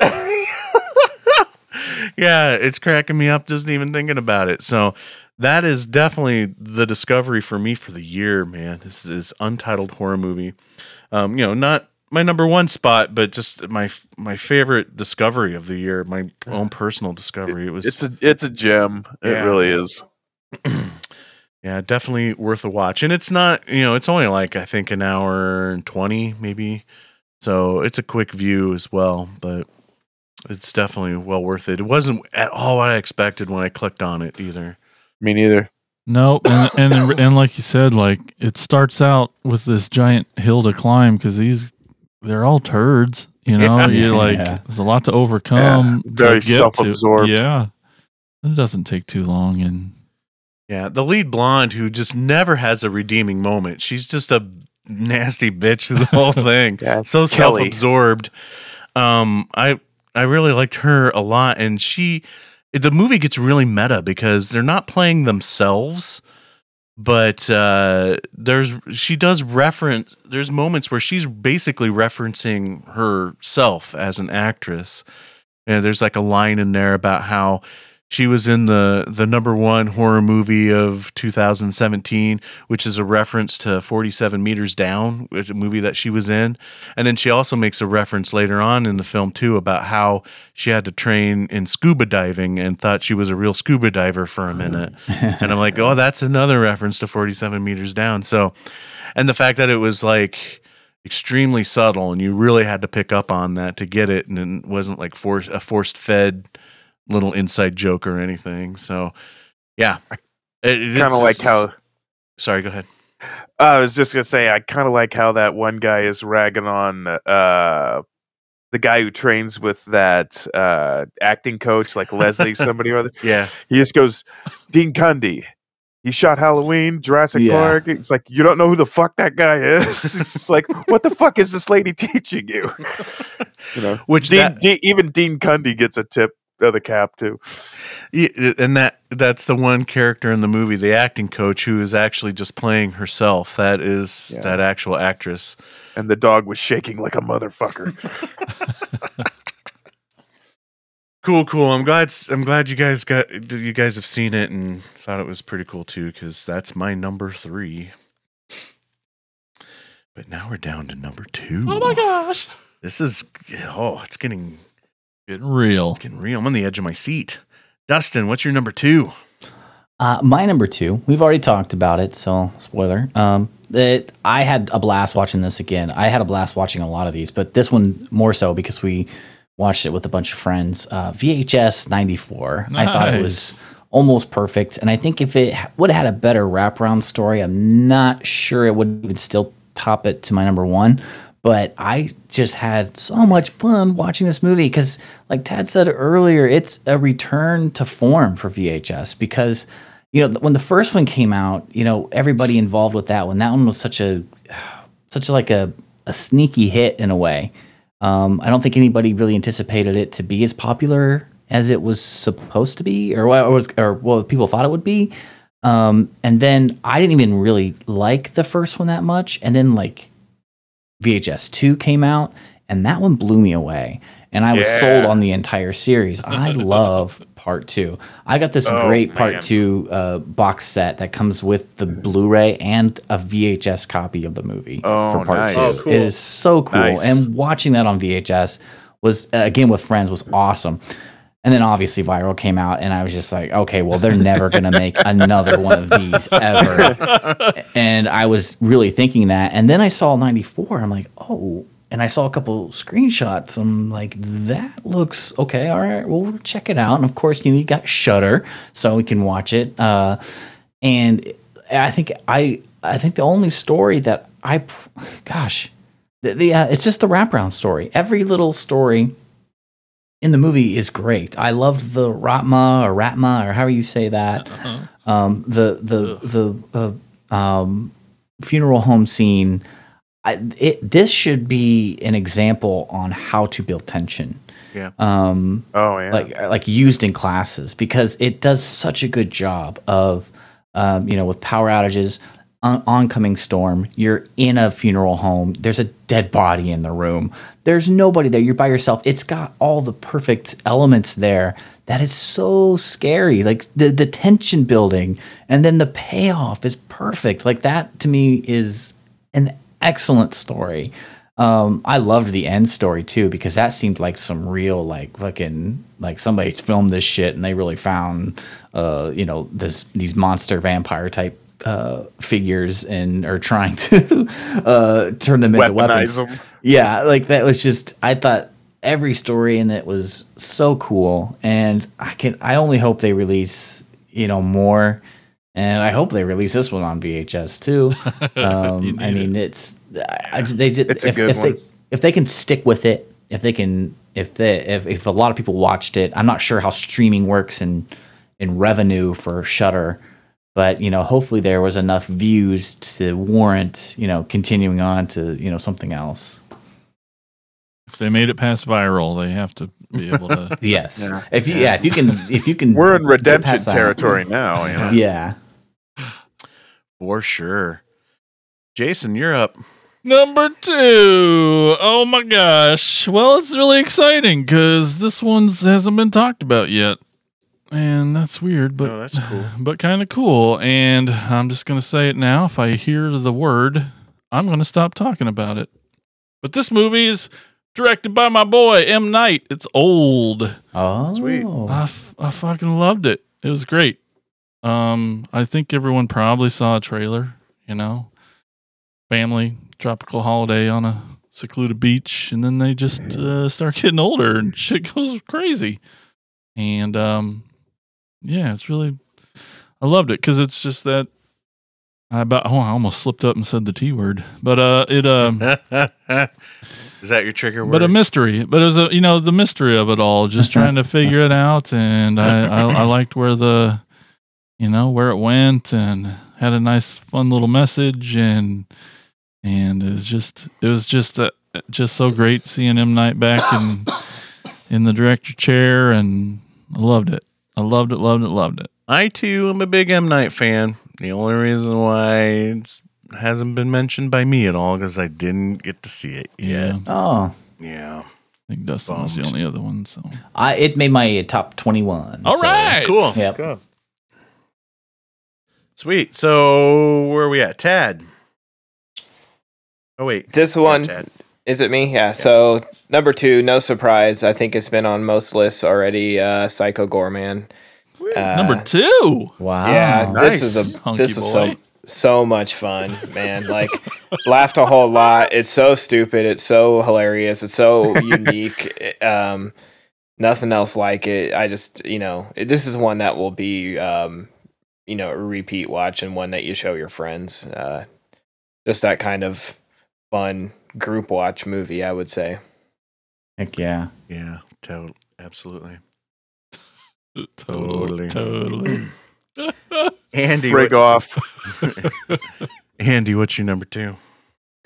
Uh, my number two is.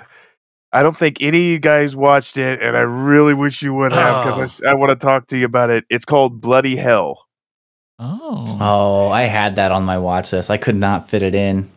And basically it's about this guy he has he spent um 8 years i believe in prison but it was because he he was thwar- he thwarted a bank robbery because he's a trained like uh by the military he's like he's a he's a badass but he's kind of got a little bit of a screw loose because he can actually see his um uh his his conscience. His his con he can see his conscience. So it's Oh. like it actually has like it takes physical frame. And he accidentally while he thwarts this bank robbery he's a hero but he accidentally shoots somebody during the process of it accidentally. And he kills all the bad guys. So he spends eight years in prison and he's when he's there he throws a dart at a map and he's he just wants to leave the us he wants to start over. He ends up in finland. So immediately when he gets to Finland, he's drugged and he's kidnapped and he winds up in this basement. So like his life is shitty. But when he wakes up, he's hanging by his arms in this basement. He looks down and half of his leg is missing. Yeah. And he wants to scream, and then a hand slaps over his mouth, and it's his consciousness. He's just like, Shut the fuck up! Shut up! And he's just like we gotta think of something man. And it's like his conscious his conscious is like looking around this room and like he starts to cry and then his conscious comes over there and says stop that! That's not gonna do any fucking good. We gotta get the fuck out of here you know? So i mean it's it's actually pretty damn funny. It's almost like um the european backpacking version of texas chainsaw massacre only funnier because this family is actually cannibals and they're going to slowly eat him and you know they're just going to carve off whatever they want you know if they if if he dies he he just dies hanging there. And it, turns out one of the family members is like this girl who's like never really wanted to be part of this you know she kind of saw like the error of her ways and she's going to try to help him out but she they really they're really kind of onto her. And randomly you hear like this loud thumping throughout the house. So you can and there's this cage where this thing is kept you know so it's like the big bruiser you know hills have eyes version of this family that they have to keep feeding. But so this guy and his conscience you know uh basically have to get him and this girl this finnish girl that he just met out of this house. And it's it, it's a hell of a lot of fun. I watched it very early during this year and i really wish you guys would have seen it because i think you guys would have a really good really fun time with this. I mean it's just like and the conscience is like hilarious. Like when things go go wrong he'll like throw temper tantrums and shit. He's just like fuck! What the fuck are we gonna do? You know? And um like during the bank robbery uh for instance i'll spoil a little part like like the conscience is talking to him and you can see him like start grinning and people are looking at him like what the fuck is with this guy? And his conscience is just like dude shoot him in the dick. Totally shoot him in the dick you know? Um but yes guys uh bloody hell is my number two and you guys you guys need to see this damn movie. It's it's very very good Definitely keep an eye yeah, out. you for that. sold me for sure. Awesome. Well, here I go. Number two. Woo! number two. It's been brought up, but uh, I think only one other time. My number two, my second favorite movie of 2021 was Vicious Fun. Oh. Oh. Yeah. Oh, I freaking love this from beginning to end, man. You know, I I, I mentioned before that you know my favorite stuff was the um, support group circle s- scenes. Um, but even after even after that, I thought it was a fun ride and just love all the homages and it was hilarious as hell. And thought everybody was great, uh, but the lead kid, you know, you know who had to carry this thing did an amazing job. And yeah, never even seen this kid before, but put David Koechner in a movie and I'm there because I love that guy. I'll watch him in Mhm. anything. So yeah, that is my number two for sure. Vicious Fun was very very Um, viciously fun Did you like in that movie how the the the magazine? Well, I think it was called Vicious Fanatic, maybe, but Yeah. like its its uh, cover framework was like that of uh, Fango. Oh, it's like, straight up was Fango. Like I, it almost Yeah. like they took like an old Fango and pay and you know photoshopped their title of their magazine on top of it. Right, they had the film reel on the side with the screenshots, Aw. and Yep. yeah, I have a I I th- I think one of the things that Mike is going to take away from this is that like it's going to be a question on Insane's games at some point. Like, what is the faux movie in Right. Vicious Fun? Oh. Like, I'm going to be able to say Taxi Cab Driller. yep. Yep. Well, not now. You ruined it. But You're welcome. I'll give it a year when you have forgotten. okay, this is it, gang. We are to the number one. Oh. Oh, our boy. favorite All movies this of 2021. This is it. Oh, so drum roll here. Yep, I'll, I'll fill that in later. Oh, okay. That's good. That's perfect. And the one I'm dying to find out, Dustin, what is your number one? this should be pretty obvious. Yep. Like this should have been like duh from right on the start. But I love this movie. Got misty eyed at the end. Yep. I just had a fucking blast uh, watching this movie Ghostbusters Afterlife. Holy cow. Like, they made this for me, and they made this for like fans, Yep. which uh, it, there is a lot of fan service. And you know, we can go back to talking about the the punching bag we talked about in the last episode with with Malignant and Halloween Kills. Yeah. But this movie got beat the fuck up and the reviews. And I don't Really? get it. I don't get it either. Yeah. and it's like, oh, the fan service, it's it's blindly in your face. And it's really not. if you're a fan and you see something like the the glove compartment opening up and the Twinkie falling out, Yep. that's pretty insignificant if you're new to the series. But as us, we watch it. We know that Egon likes Twinkies. So Yeah. fuck what? Like who cares? Like it. it like I- I'm confused at anybody saying, "Hey, a movie has too much fan service." I- I don't get Twinkies that. From 1984, they got a long shelf life. yeah, right. That too. Yeah.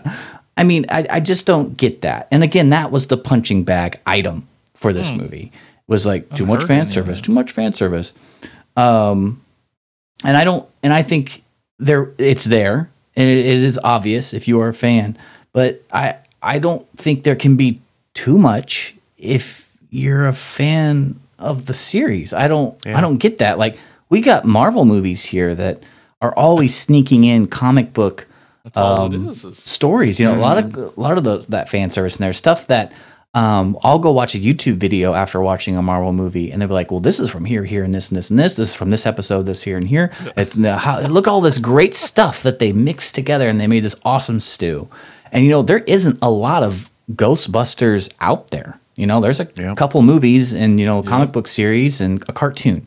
You know, so they did. I thought a great professional job without alienating the newer audience uh, to make it still work. And it it was everything that it needed to be, and uh, I thought it was classy in how it kind of ended, and yeah. not yeah. overstepping their bounds, not to give too much away, um, to the point where it could become cringy. But I've read reviews where people said the entire end was nothing but cringe.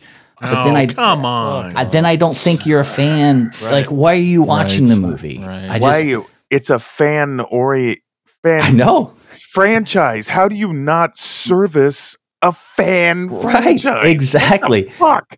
You Ghostbusters does not exist without us.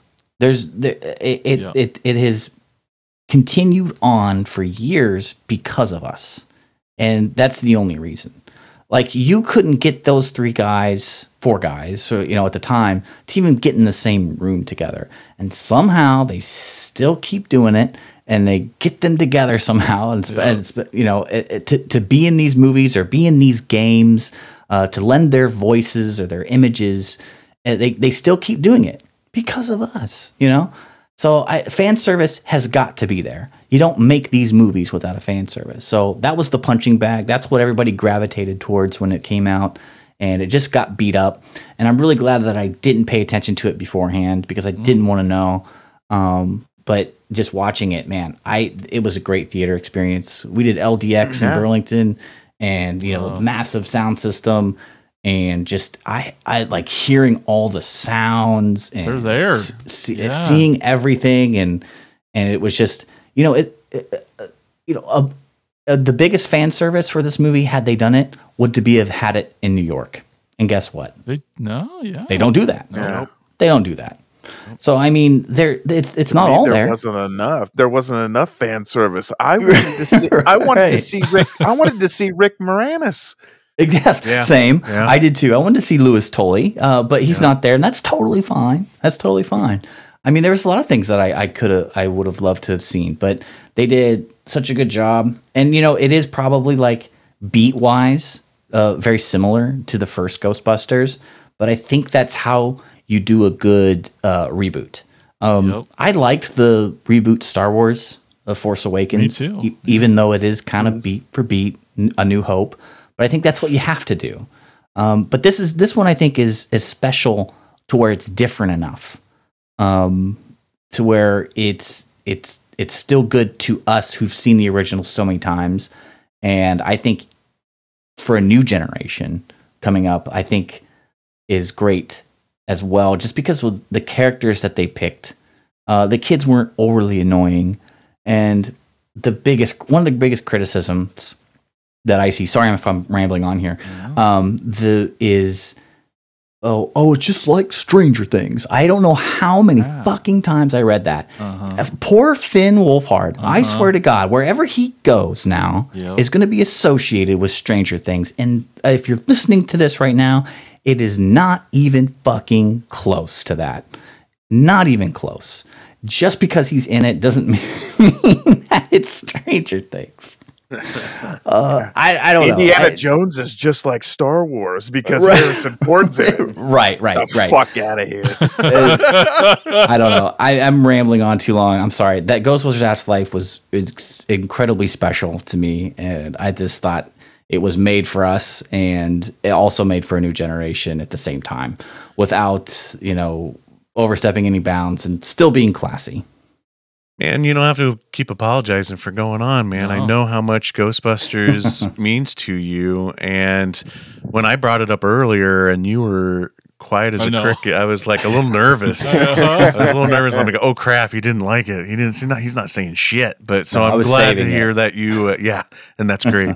I'm glad to hear that. Uh, yeah, that it that you liked it because I thought it was. I thought it was freaking awesome. And I just want to know with these haters, where's the line between fan service and continuing the world that you love so much? You say you question. love so much. Yeah, because to me, these little fan service things, these nods, is just an extension of of of this world.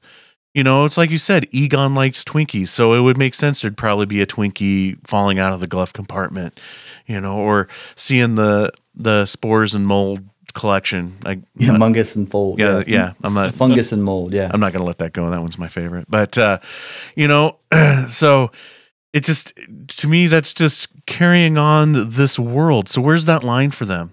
For them it was like if if that none of that stuff was there, if they just did this whole movie based on just the kids, you know, not have what happens in the third act happen, none no connections to any of the original Ghostbusters, no nothing about Egon, nothing like that those same people would hate it for not being it's- their yeah. Ghostbusters. it's a double edged sword, and you can't win It's with a no-win. series this old. And how freaking awesome did Gozer look? I thought like that was I thought it was an amazing update to the costume, but still Yeah. staying true to the original look. I thought, oh, I freaking love I Gozer. love uh, Ivo Shandor's part. Mhm. um, because there's some lore behind that too. Um, Ivo Shandor was the guy in the glass case at the end. yeah, played by uh, J.K. Rowlands of all, Yes, which is awesome. good old just kidding Simmons, um, uh, getting split in two, which was Oh, unexpected. man. Yeah, um, yeah, that ties to. I mean, yeah, like he's his character's name is mentioned. I think in the first movie as the architect of the building, right? yes, uh-huh. But then, but that that's extended in the video game, correct? it is, and that's his, what his character looks like in the video. Game. That's game. amazing. That's awesome. but he's trying to uh, he's always trying to uh, be with Gozer uh, to rule side by side, but Gozer does not want anything to do with him because Gozer's a god. It's it's it's a it not not a human or a being. It's a you know it, it's it is what it is. So it's just like there is there is no Ivo Shandor. It's only you know only Gozer. So I thought that was an amazing part. I loved it. Mhm. I loved it. I don't know how you guys all felt. That's great. So glad that you did, knowing how much of a Ghostbusters fan you are. I I, I loved it too. I cried like three times. Three Oh. different times. At least.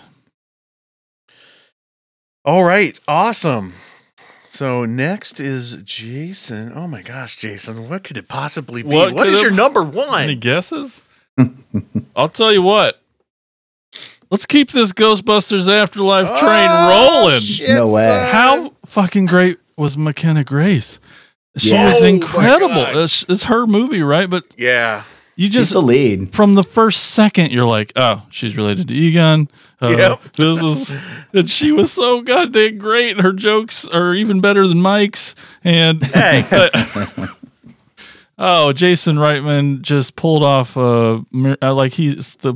It was perfect for him to to do it, and uh, it was so brilliant and perfect, and everything it needed to be. Uh, I'm so happy that this is the first time I'm learn. Well, I mean, I'm happy about learning about the hate on the internet. I didn't really. I guess all the circles I'm hearing and listening and haven't really said any of that. So I, this is new to me that people didn't like it because I, I assumed everyone did, but Well, yeah, the box office proves, I mean, during a pandemic that people do like it. I mean, it's Yeah. making money. Number one, what, like three weeks in a row for. Oh, this movie is so beautiful. The way it was shot. When when that when Ecto's fucking going through the fields, I mean, I get Yeah. how goosebumps. Just how exciting is that? Um, it's so I think it's so well written. Um, it's incredible. It's and then you know from the Egon stuff in the beginning, you're like, oh my god, they're really. Egon's in this. This is really happening, and Yeah. it's starting with Egon. I no one expected that at all. No one knew that was coming, and I mean, it was so sad when it when he died. But but then the PKE went up, and you're just like, oh fuck, it is Yeah. on, man. Oh my gosh, and and I loved the relationship with the mom and the mom and Egon, and the mom and the kids, and she was great, and. I know they got everyone kind of scared that it was going to be Paul Rudd's movie, but it really wasn't. And Right, yeah. he was just and he was fine he in was it. great. He's Paul Rudd, hilarious, awesome. Yeah. Oh man, yeah. What did he say when he he finally got out of the shell? There, like my hands are tired, my paws are running around. I can't remember what he said. I care. Yeah. Uh, he was so great. He was so great. The the little marshmallow dudes. I don't, I love everything about this movie. yeah. Yeah, the music, the sounds when when they fire up the proton pack, and in the I'm sure in your theater you saw it in you probably just that hum. It, I mean, it happens like to- first thing. Like You had to lose when when she takes it out in the field Oh, and tests it, like God. all of that is is just. I, that's- I loved so much of that. Like it was, yeah, goosebumps the entire time. Oh, Like like I couldn't help it. Like it was just happening. and podcast man, how funny is that little shit? yeah. He is awesome. Yeah. He's gonna be a star. I'll just say it now. He was he was amazing. Yeah, he's quick witted for sure. Yeah, man. Uh, that's my number one. I I fucking loved it. So great, so great. I'm. I knew I I was ner- I was nervous about this one counting as horror, you know, but I'm like Dustin's going to be here. I know we're going to talk about it. I know I'm safe on having it on the Yeah. list. Oh yeah, so good. okay, Tad, you're up. What's oh your number man, one? what's it going to be? I can't Man. decide. No, this is a, this is an interesting one because it hasn't been mentioned. Oh, Ooh. oh. One I just watched last night. that's bullshit. Mm. You can't sneak one in like that. and Not tell I- us. Well, it's one I was anticipating and looking for, and finally, uh, just you know, spent the money, watched I'm it, Scanning through your list here. All right, go ahead. I'm sorry. and it's The Night House. I think Dustin might be the only other one that watched it. Yep. yeah, it made my top twenty one for sure. This was really uh, Damn the night. dark and moody, and I just loved it. Um, some moments that really made me jump. Story's pretty simple. Um, this woman's husband commits suicide. She out of the blue, she doesn't know why, so she starts looking for clues and starts finding out he had this night house, and she's finding pictures of girls that look just like her on his phone, but they're not her, and she's getting mysterious text messages, and she's having like sleep paralysis. You think? And there's just a lot of um, sort of mystery to it and something that just about like her performance uh, i had to look up the lead actress's name but uh, it's directed by david Bruck, uh, bruckner. Um, just I-, I thought the lead performance was was really really good. Uh, it is rebecca hall and she's really s- both sort of um, sarcastic but also like she just takes control of this movie and it has a very small cast. It's mostly her, and then you you have a few other supporters. Um, her friend uh, Claire, played by Sarah Goldberg, and then her neighbor Mel, played by uh, Vondie Curtis Hall. And it was just, I don't know, something about it. It was like no nonsense, very dark, very disturbing, um, really well made, beautiful film. Uh, I don't know what it was about it that made it number one, but uh, just so cool. I, Yeah, I, her uh, performance like is excellent in it. She plays like the cynical widow, the depressed. I mean, it's just so sad at some parts, but she's so believable in that role that you you kind of are her when you're watching yeah, and you're just like ex- you kind of see it through her eyes. It's it's really good. I I just I think for me it wasn't higher up on my list was because I don't know how much horror it was, but it, now that your way you're explaining it, like yeah, there was quite a bit of spookiness in it, and maybe it should have been higher. But yeah, I agree with everything you said. Excellent. Okay, Andy, this is it. What's your number one? Okay. Um I watched this earlier in the year and uh this kind of makes me nervous, but I'm gonna I'm gonna say it anyway because it's on nobody's list. But it's but to be it's so good, I don't know how many else. I know Tad's watched it, but my number one is Hunted. Uh, hmm Hmm.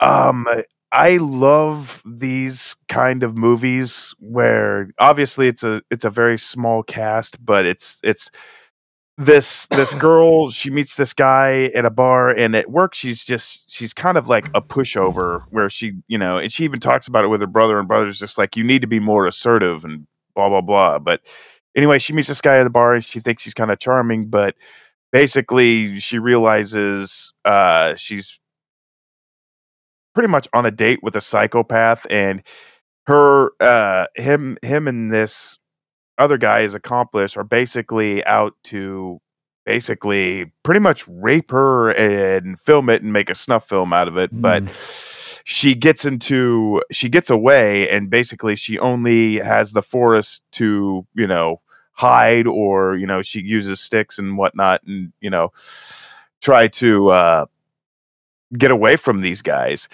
And she's still just she's completely terrified but there comes a point in this film where she just absolutely fucking snaps where she's just absolutely she is so tired of being bullied and pushed around and just you know psychologically played with. She's ready to feed this fucking guy his own eyeballs dude. She just completely loses her shit.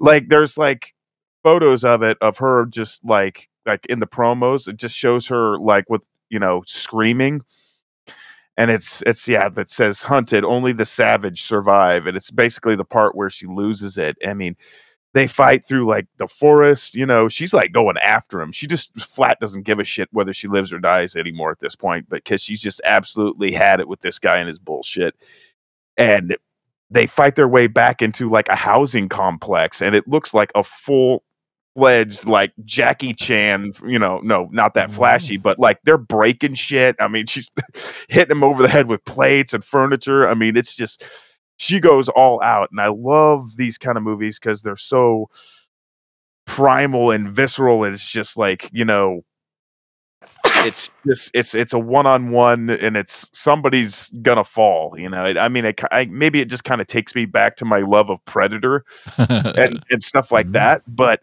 I and I had one on my list last year. Um, I can't remember the name of it. Um, it was very similar to this movie, and it was on my list too. But I, yeah, I just I love the aesthetic of these kinds of movies. And I did anybody else see this besides Tad and I? no.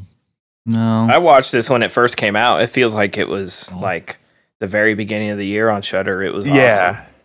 yeah. And I yeah, I really really like this movie. So yeah, that's my that's my number one. Awesome. Okay.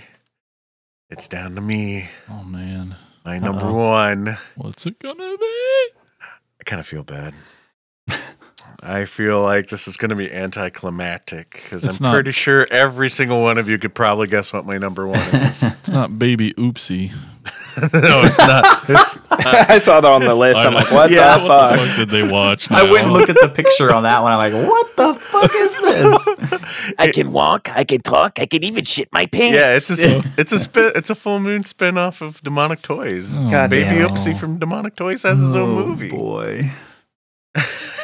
And it's number one. Yeah, yay! Anybody want to take a real guess? Oh, Oh, I'm shocked. the amusement park. No, and I'll Oh, explain why boy. in honorable mentions. Oh. My number one is Psycho Goreman. Yep. And, Yeah. uh, yeah. Should have known. come on, come on. No, yeah, this is this would be a movie I would make And That's you know definitely enough said. And why it would be number one. I don't think there's any decisions made in this movie that I wouldn't, wasn't sitting there going like, "Yep, I'd do that." That's, that's awesome. That's Approved. the super awesome creature monster designs of all these aliens and whatnots, and uh, uh, just so Power Rangery. It's just so awesome. Just just a, an adult gory Power Rangers movie. I liked the kids. I feel like um, you know the girl is a bit over the top, but I think that's. I mean, every I, I just really feel like every decision, even if you don't think their performances are very good, I think it's all intentional because it's just the whole movie is also not only playing on the whole Power Rangers thing that you know you know keeps getting brought up, but it's also that whole like fish out of water family family film from the 80s kind of thing where the kids stumble across this you know creature that doesn't belong in its environment and trying to you know and the hilarity ensues like a mac and me or an et or whatever only this You just put Mac and me before ET. That's great. wouldn't you It kind of reminded me of the gate. It reminded me of the gate to tell you the Oh, truth yeah, when it first yeah. started. Yep.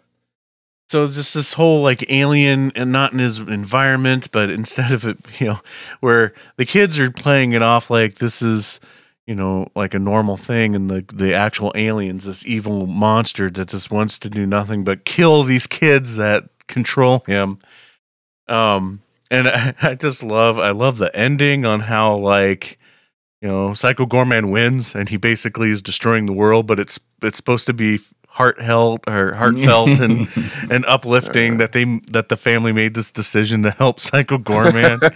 it's just oh man. All based on a game of dodgeball, too. yes. So yeah, it's definitely this movie was m- made for me. It's definitely Psycho Goreman is my number one. Awesome. So yeah. there you have it, folks. That's our top 10 films of 2021. We're going to do some honorable mentions, but I think before we do that, maybe we should take a quick break. We've been talking nonstop forever. So I think you need to hear a promo for our podcast network. It's called the Prescribed Films Podcast Network. Take a listen to that. Check out all the amazing shows on our network at thepfpn.com. We'll be right back.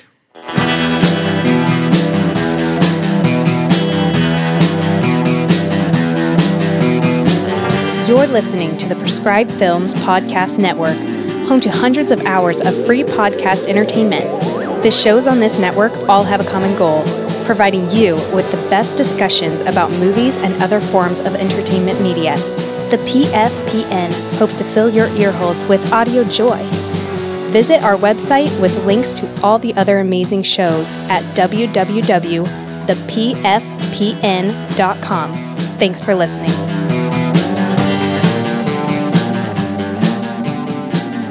We are back, and we just got done going over our top 10 favorite films of 2021, but we watched a lot of freaking movies. Yes, we and did. we, we only had 10 spots, so I'm pretty sure there's some other great films out there that y'all out there need to see based on our awesome recommendations. So we're going to do some uh, honorable mentions. Um, Jason, what do- what do- what were you thinking? oh God. what uh, just almost made your list? the real close ones for me, Slaxx just kind of missed a little.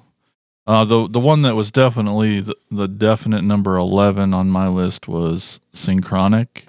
Yeah, that's on mine. Fuck man, that movie's so good. Benson and Moorhead. I just love that team. I love all the films they're doing, their writing, their acting. Um, I, I'm a huge fan of them. Oh gosh, I'm scrolling, scrolling. Anybody can jump in. I don't know. I um I'll throw a couple of mine out there. I won't bring up ones that weren't on my list but were already talked about because well, A, they were already talked about. Yep. You know, stuff like the Fear Street trilogy and whatnot. Um did just man- mention amusement park before the break and yes, it's a George Romero movie. I love it. But I, it didn't make my list. I kept it off the list because um is it 2021? Is it 1976? I don't Right. I don't know. Is it a horror movie? Is it not a movie? Is it a movie? Right. Yeah. you know, so so I just uh, I just left it off the list, you know. And it's not Romero's best film, but it it's cool for what it is cuz it's not it, it's not meant to be like one of his you know, feature film horror movies or what have you. So that's why I left it off. Um another one I had uh I don't care what anybody says. I freaking loved Willy's Wonderland. Um, I thought it was great. Have you guys seen the trailer for the next Nicolas Cage movie that's coming out where he's playing plays him- himself, Yes. yeah. Can't Looks wait for great. that. Yeah. That looks awesome. Uh, and then the last one I'll also bring up a movie that I also really, really, re- really, really like, but didn't quite make the list. The Stylist, Yes. Yeah. Jill's movie. Um, really, really uh, enjoyed it visually and the storyline and the performances. Everything was great.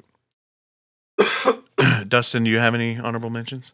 I got plenty. Um, I liked Black Friday. Watched it on Black Friday. Had a lot of fun just being in the moment and watching that. Really silly. Uh, love Bruce Campbell. Uh, Oxygen on Netflix about this lady stuck in a, a pod, like a weird thing. Really cool. Should check it out. Don't want to spoil it. Come True was cool. Um, uh, watched this movie called last night called A Classic Horror Story. Oh, Um, I started it. I yeah, the trailer looked cool. I almost started it a few times. Um, cool enough, yeah, but Yeah. not not in my top ten. Um, Lucky was good. Escape Room Two was good. Um, yeah, I mean, I I I've I've, I've got more, but I'm I don't want to steal them all. Um, Andy, what about you? Um, I of course really enjoyed Slaxx. Um, I enjoyed Untitled Horror Movie. Um, Dustin mentioned mentioned Lucky. I thought like the premise Yeah. of that was very was very interesting. Um, oh yeah. I even really liked Superhost, uh, which was another uh Barbara Crampton movie. Uh, I saw it too. It wasn't. It wasn't. It wasn't bad. I just found yeah, the, I the thought it was okay. Girl kind was of okay. annoying, you know. But Well, I think she was just supposed to be. I think she was supposed to be acting batshit crazy. oh, but she sure, was- it just got she a was- little off-putting after a while. Yeah. Uh, and uh, I did. I just I can't go this episode without mentioning uh, Titane, which is the most Yeah. bizarre damn movie. Uh, other than probably Lamb, in in this case, uh, Be a great just- double feature. yeah, what's up with that? Like, is that like two different movies mashed together? Like, hey, I got a an idea about a woman who has sex with a vehicle and is pregnant by it. And then I've also got a story about a woman who's a, a serial killer. Did like they just mash these together? Yeah, Uh, it sort of just yeah. takes a turn halfway through and is like go, goes to a completely different movie. I'm definitely yeah, watching so that now. bizarre. It's yeah, it's it, and it reminds me of. uh I think I mentioned this before on the podcast, like this documentary called Imposter, where this French boy took this uh identity of a missing American kid, and the family took him back in, thinking that they, he was their actual sh- son. oh boy. And it's a, it's a crazy damn documentary. It's a true story, but the only reason why they think that they took this kid in because they think that the American family actually killed their son, Oh, so they had to take him in because knowing full well that this wasn't the actual boy, but this boy, you know, would impersonate, you know, uh Sure. missing kids. He did it all the time, but he had no idea what he was stepping into in this case. So I mean, it's a crazy story and this is exactly what this girl did in this movie while Mhm. she was a pregnant a car pregnant serial killer which is i mean it's it like i said i mean it's just just saying that alone is but the thing is the movie was really really well made and it was well done but it was just bizarre she's lactating oil, you guys. Why didn't you tell me? Ted, fucks a fire- really she- She fucks a fire truck too, so yeah, she does. it was a car with hydraulics bouncing up What are and you down guys want? it straps herself in with the seatbelts. Yeah, Yeah. but th- later she hooks up with a a fire truck and Spoilers. Oh, and spoilers. She hooks up with spoilers. Yeah, that's fine. Yeah. It's all right. it might be the gear shift. We really don't know. I'm just saying. Oh. Tad, honorable mentions.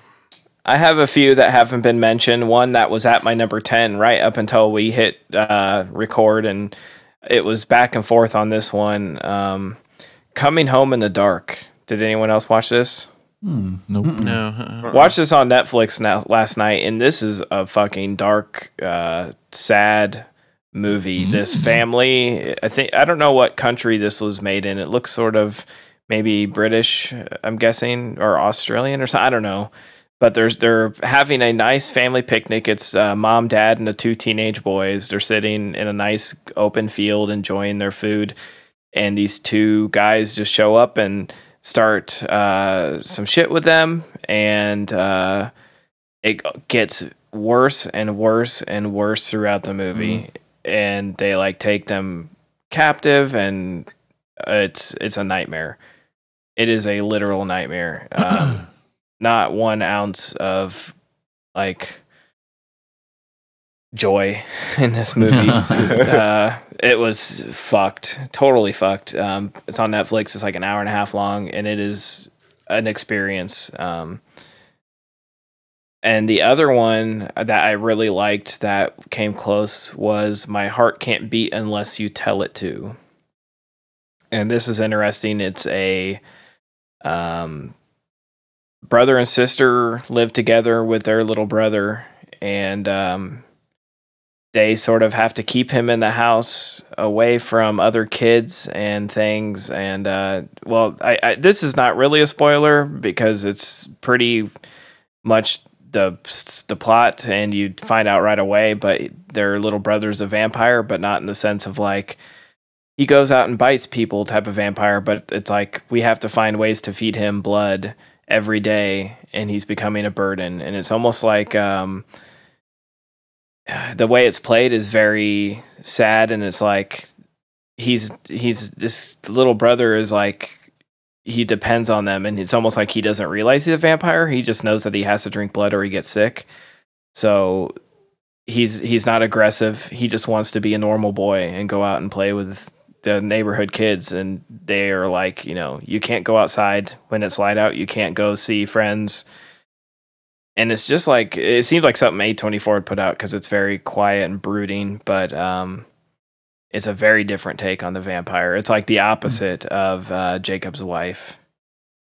It's uh, it, it's like the anti-vampire vampire Yeah. movie.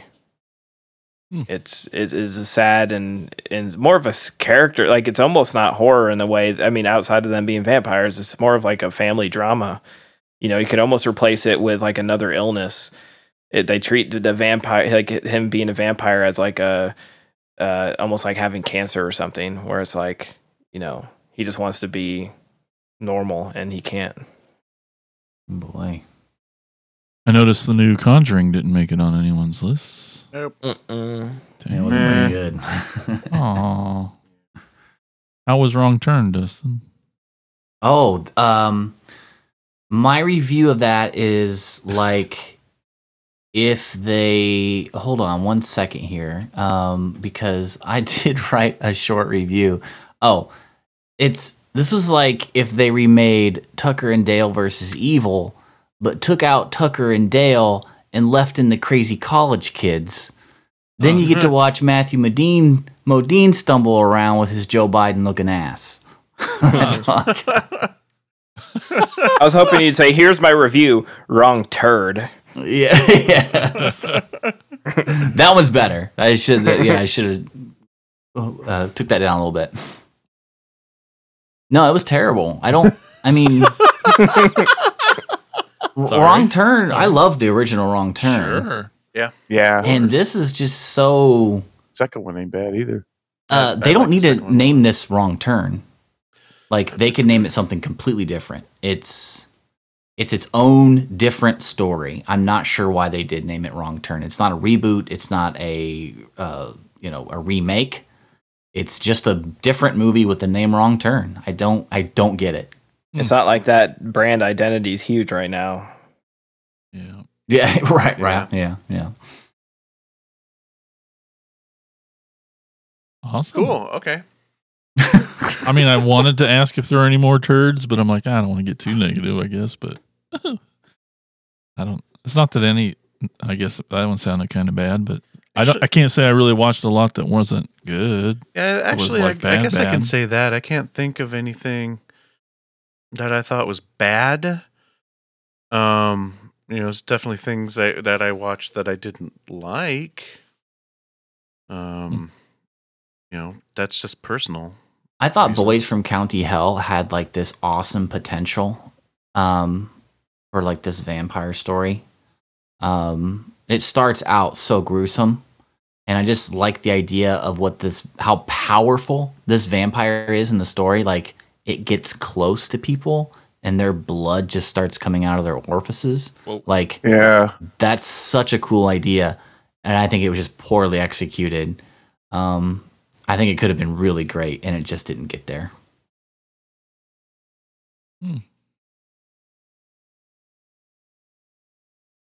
I mean, Baby Oopsie's bad, but Okay. I still thought it was awesome. I still loved it. That was And great. probably liked Virus Shark and Didn't finish Fire Shark. Maybe That's- that would be the enough. bad list. Yeah. Yeah. what Yeah, about uh what was that shark other shark one? Great, Great, White. White. Um, that's that? on Netflix. I think it, it wasn't too bad. It was all right. You know, it's. I mean, it's not. It's not your. You know, it's not a crappy Sci-Fi Channel CGI shark movie. It's. Okay. It. You know, it might be up. It might be uh in the category of stuff like forty-seven meters below and stuff. Um, you know, but it's, but at the same time, it's nothing to write home about. It's just a nice little shark movie. Little people. People trapped in a raft, kind of thing. I thought it was a Proud Boys documentary. oh boy Hold on- hold did on. anyone watch the resort There it is. Sorry, I took too long on that. Uh, I don't didn't- think I I didn't did. get to that one. I think I did. it might be like birdemic level acting Oh, like no, that's Yeah. impossible. it's pretty darn close That good, that. huh? yes like i it might be the it might be the worst movie of the year like it's almost worth the watch because there's some pretty good gore in it but like it's terrible like it's really bad Oh yeah, that's not good.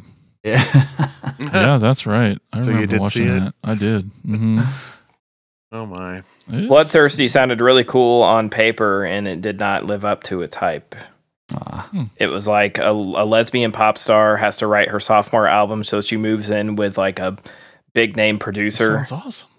Yeah, and she like moves in with a big name producer who's sort of like uh, uh, notorious for his methods of getting like good music out of you know musicians, and uh, turns out like he he turns them into vampires, and it was sort of like yeah, or or not vampires, werewolves, and uh, sounded really cool. Did not execute as well. mm. It felt like one of those episodes of like Blumhouse Into the Dark. Like it should have been a shorter and maybe an episode of uh, Creep Show or something. It just Ah. wasn't great. Speaking of um Yeah. um werewolves, Swear one I wanted to see that I Oh. didn't get to see, um, but I want to know what you guys think. Uh, Werewolves Within. How was that? Yeah, Oh, didn't love it. yeah, man, I love what's his name who directed it. I Yeah. uh last year he made my second top favorite movie, which was uh Scare Me. Yeah, and yeah, I was so pumped for Werewolves Within, and it's just just doesn't work. I don't know, like, and I don't I don't think that's necessarily like um that's my opinion. I think that's just the way that it is. Like, it's just not.